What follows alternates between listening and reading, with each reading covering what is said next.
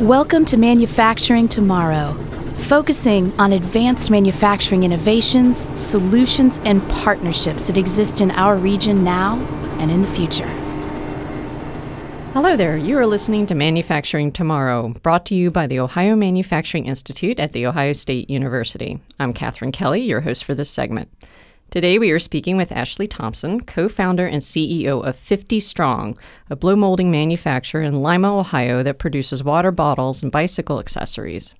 50 Strong was formed in 2012 when Ashley and her husband Brendan launched the business. The company is a division of Precision Thermoplastic Components, a custom injection molder and extruder founded by Ashley's father. So I'm also talking to a second generation manufacturer.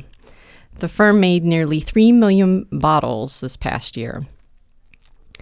Ashley started her career in corporate law. She took a few years off to start a family, then returned to head PTC's Human Resources Department before launching 50 Strong. Her husband Brendan was a mechanical engineer at PTK and served as vice president of sales before filling the same position at the new company. Welcome to the show, Ashley. Great. Thank you for having me. Tell us a little bit more about uh, the history of 50 Strong. Uh, your company is relatively new to the scene in what many would consider to be a highly competitive market. What are the advantages of being in that position? Right. Well, a little bit about us. Like you mentioned, I'm a second generation manufacturer. So my father started our manufacturing facility back in 1982. And once I came back into the family business, um, you could say I, I, caught the manufacturing bug. And, and I would walk stores and, and look at products. And as I did this, I saw that there weren't that many American brands out there on retail shelves. And that's what brought us to this idea of 50 Strong was the need for a consumer products company that is focused on making products in the U.S. And and when we developed 50 Strong, we had the focus of making America stronger by making products in America.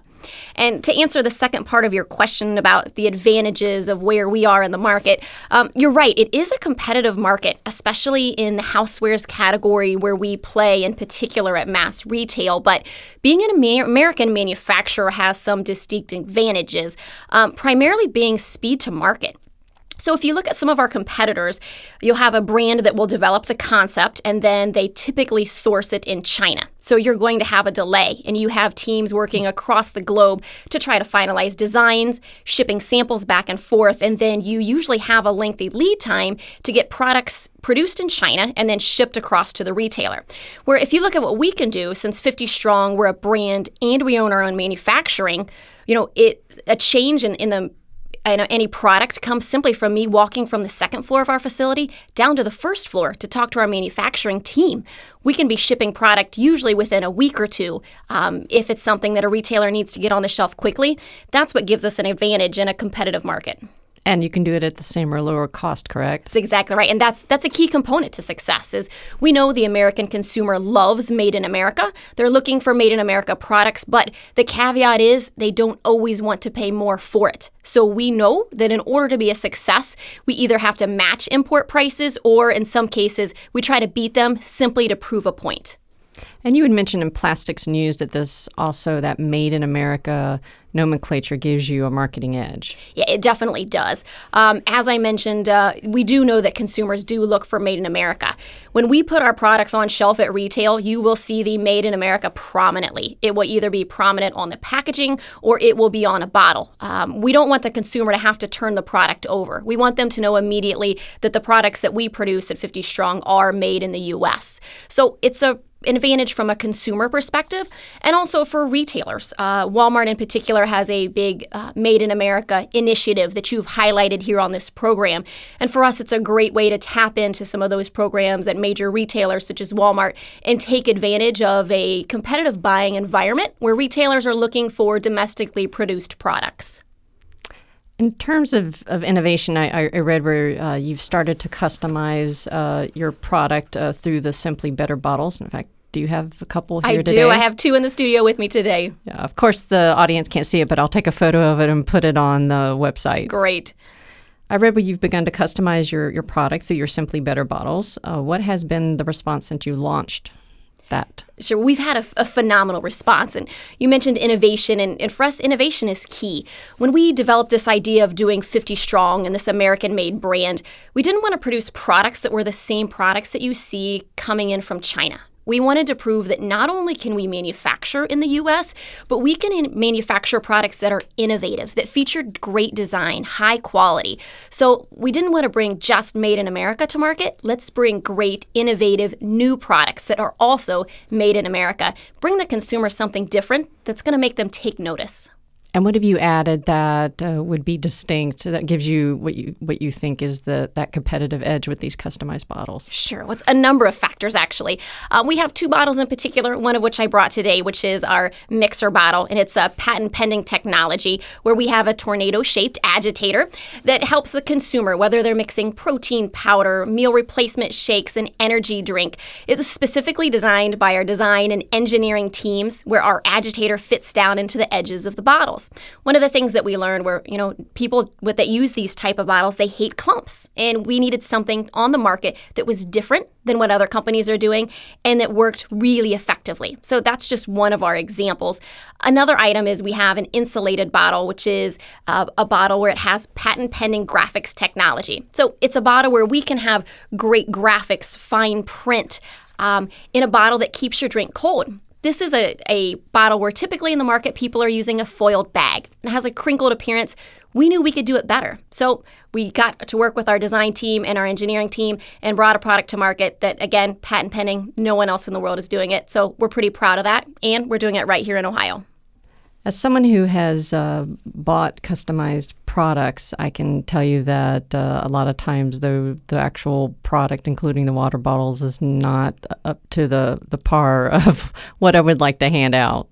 Definitely agree with that. And what you'd see with this line is um, I jokingly call this line my third child, right? I have two other children, but this line is my third child. And how it was developed was I actually started walking stores. I would go literally loiter in the aisles at Walmart, at Target, at grocery stores, and I would stop and I would ask people, why are you buying that bottle? What are you looking for? What makes you choose that one over others? And then I started jotting down notes and I came up with a list of what are must haves and then what are pet peeves. You know, I have my own pet peeves.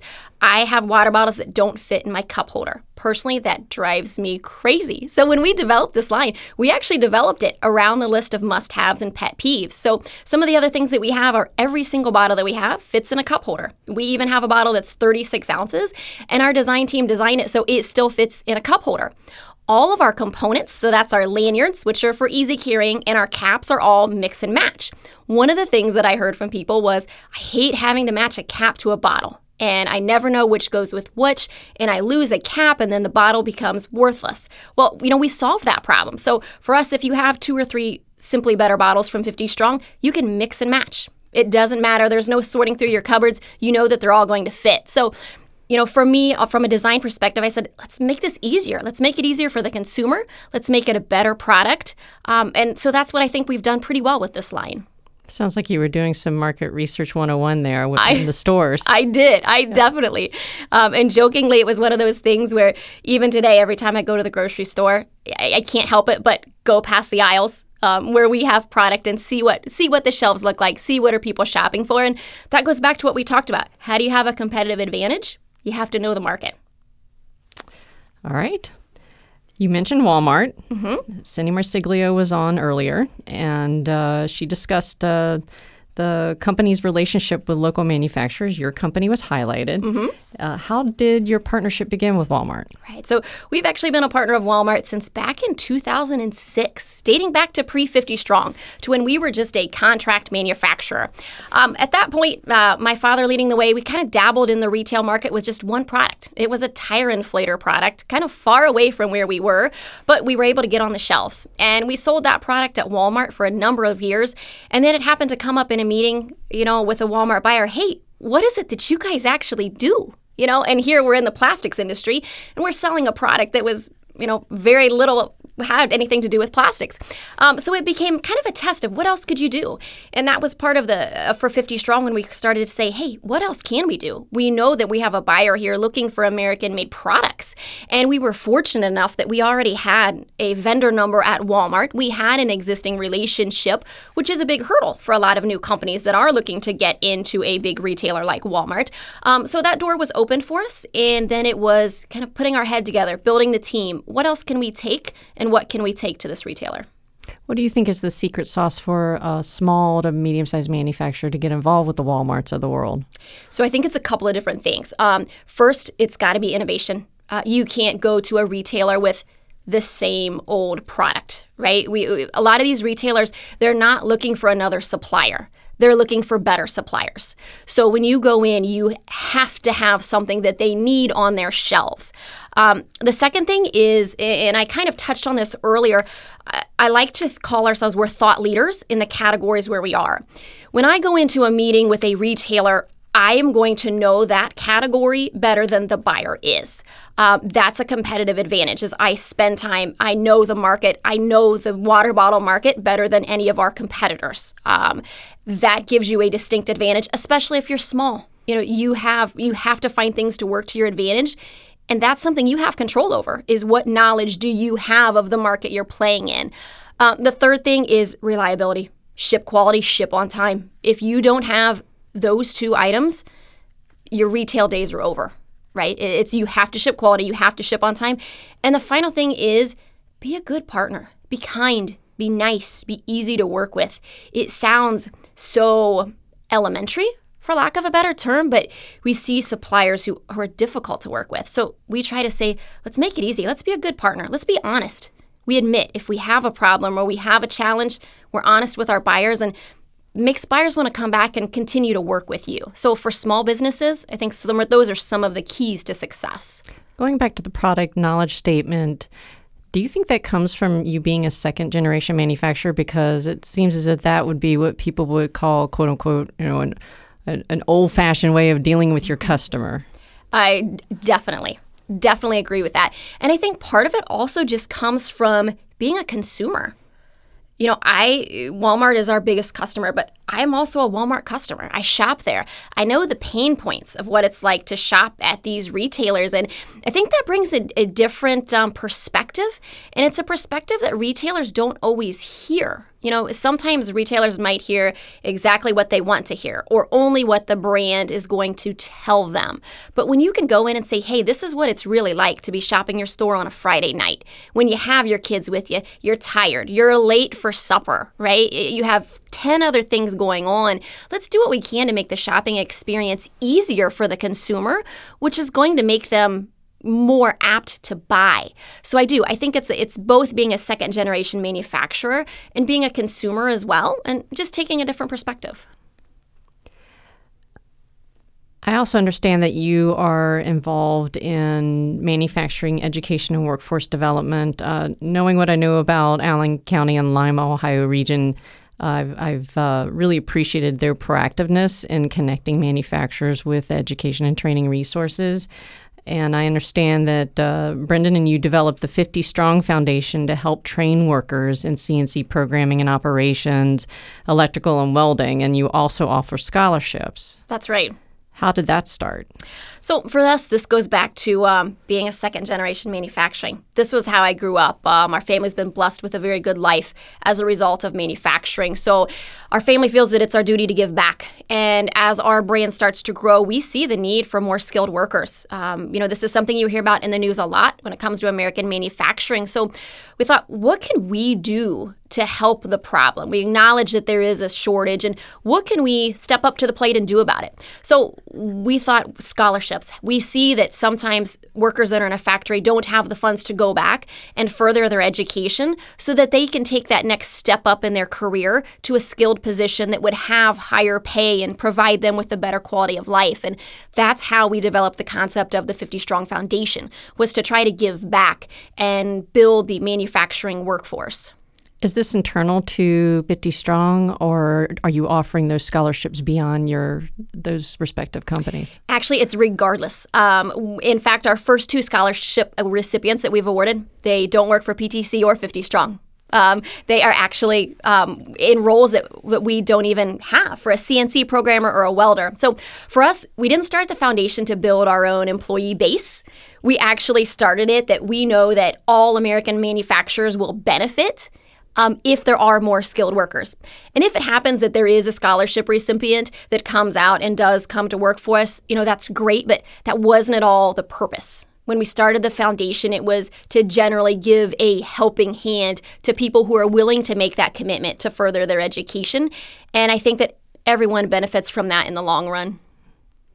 Who are your education partners? I, I saw that you have Apollo Career Center. Are, are there others that are have been included in the mix? Right. So at this point, Apollo the Apollo Career Center in Lima is our only partner. Um, our goal is to eventually award a foundation a foundation scholarship in each of the 50 states, though. So as the brand grows, we're looking to reach out to additional career and technical schools um, and be able to touch students in, in all of the 50 states. And you also mentioned that not only in terms of the scholarships and the actual training you know that is taking place that you see a benefit in terms of allowing students and teachers to understand about the career opportunities available in manufacturing correct? That's right. So for us there's a, there's a general educational component as well. And i think that there's a perception that uh, manufacturing is not a good field. There's a perception that it's dirty that it's old fashioned and we're trying to help change that because it's not necessarily true.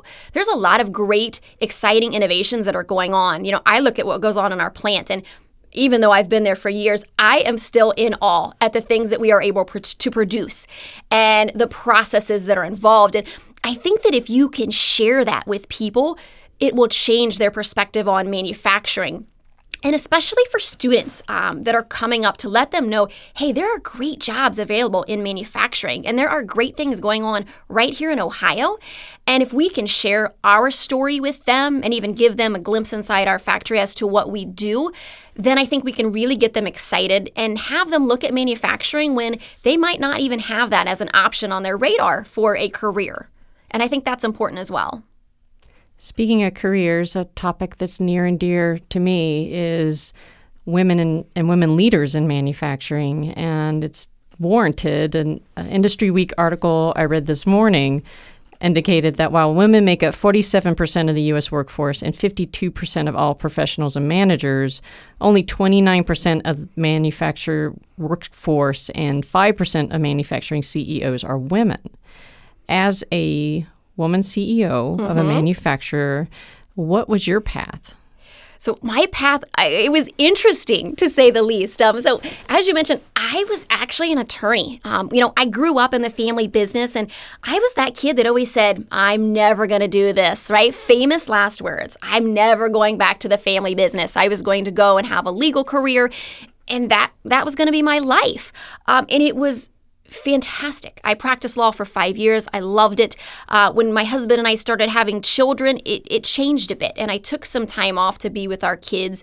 And at that point, there was a need within our family business uh, for a person in human resources. That was a little bit of what I did when I practiced corporate law. So, as a favor to my husband, I actually decided, well, I'll go back in and temporarily I will help out with HR. Again, famous last words, right? I'm still there six plus years later. And I'm so glad I did because when I went back in as an adult, I had an appreciation for what we're doing in our manufacturing facility that I didn't have as a kid. And I think that time away was really critical. And so I I worked in the HR field for a while and then we made the transition and decided to start the 50 Strong brand. And at that point, I stepped in as the CEO of the brand and, and took this division over and really had a clear vision for where I know we could take the brand and uh, led the way there. And interestingly, my legal skills actually helped. Um, the marketing is a lot of speaking, it's a lot of writing. And we talked about that research. Uh, legal, the legal profession is filled with research. Uh, so the skills actually translated over over um, um, pretty well. So again, my path was non-traditional, um, but it really it really put me in a good position for success. And to talk about your second question about why are there so few women CEOs, oh, this is you know I, I don't have a good answer, but I can tell you where you know, where do I struggle a bit, which I think may be in part what those numbers are. And you hear about um, women in leadership roles in the family life balance. You know, I think that's one of the the hard challenges that, you know, I don't do it well. I'll admit. There are days that I would say I am a fantastic mom. There are other days where I would say, I am a great CEO. I led my team well today. There aren't days where I say, wow, nailed it today. I was a great mom and a great CEO. Um, so for me, that's kind of a life lesson I've had to learn. Hey, I'm going to have good days and everything, I'm going to have bad days. And to not expect that perfection and to say, hey, I can lead a company not everything's going to be perfect, but I'm going to try to, you know, get up every day and do the best job that I can. Um, but I do think that's one of the things that, eh, for some women, where I think in some ways they hold themselves back, is to think, you know, I don't want to shoot for this top position because I'm going to have to sacrifice my family or I'm going to have to sacrifice my personal well being. Um, so I think for me, that's something that I've struggled with personally um, to say, hey, I, can't have it all. It's not going to be perfect. It's not going to look the way in my head I think it should work, but you know what? It's we're happy, we're healthy, and at the end of the day, you know, trying to live our life the way that that I think we should live it. Well, on both levels, you're creating something remarkable. Thank you. what would be any other advice that you would give women who are interested in pursuing manufacturing? Yeah, you know, I think in general, um, just don't set limits on yourself. I at first found manufacturing very intimidating. Um, I don't have a technical background, I'm not an engineer. Um, I don't have technical skills. And so when you walk into a manufacturing environment without those skills, it's it can be intimidating, it can be overwhelming where you say, "Wait a minute, I can't cut this," especially coming from a totally different industry. Um, so I think it's acknowledging that manufacturing success takes a great team. And just because you might have one particular, uh, don't have one particular skill set, doesn't mean you should avoid the industry because manufacturing involves so many different skill sets. You know, I think just in our own field, we have engineers, we have purchasing agents, we have HR, we have customer service that requires so many different backgrounds.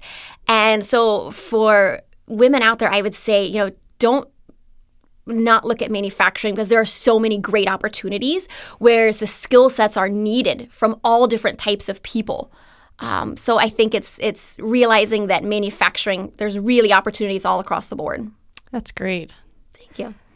One of the few th- one of the things we ask most people when they come on the show, and I'm going to ask you mm-hmm. uh, to wrap up. Uh, what would surprise us the most about 50 Strong? This is a great question, um, and I've thought about this. And one of the things that that I think would might surprise people is just some of the day to day realities. And I think back to a time in November when we were flying to Bentonville, Arkansas, which is where Walmart is headquartered, and there was a moment when I stopped and I looked around us at the airport, and we had four suitcases, four suitcases that were filled with water bottles. They weren't filled with clothes. They weren't filled with anything like that. They were filled with water bottles. And there, you know, you are at the airport going through airport security. Some of these we had in carry-on. So I have to tell the TSA agent, he, my my bag is filled with water bottles. There are samples. We're heading for Walmart. And you know, it's one of those moments where you step back and you think, wow, six years ago, I would have never imagined I would be walking through an airport with four suitcases filled with water bottles, right? And and sometimes the night before a meeting, something's going to break. A prototype is going to break. So you're going to run to Home Depot or whatever whatever, and you're going to be looking for super glue to put that back together.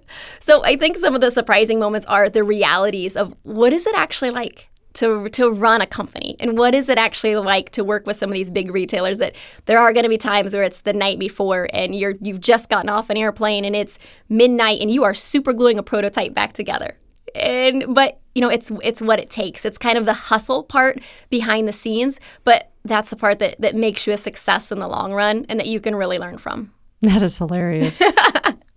Thank you so much ashley for coming on the show. Thank really you. appreciate it. Thanks for having me. It's been great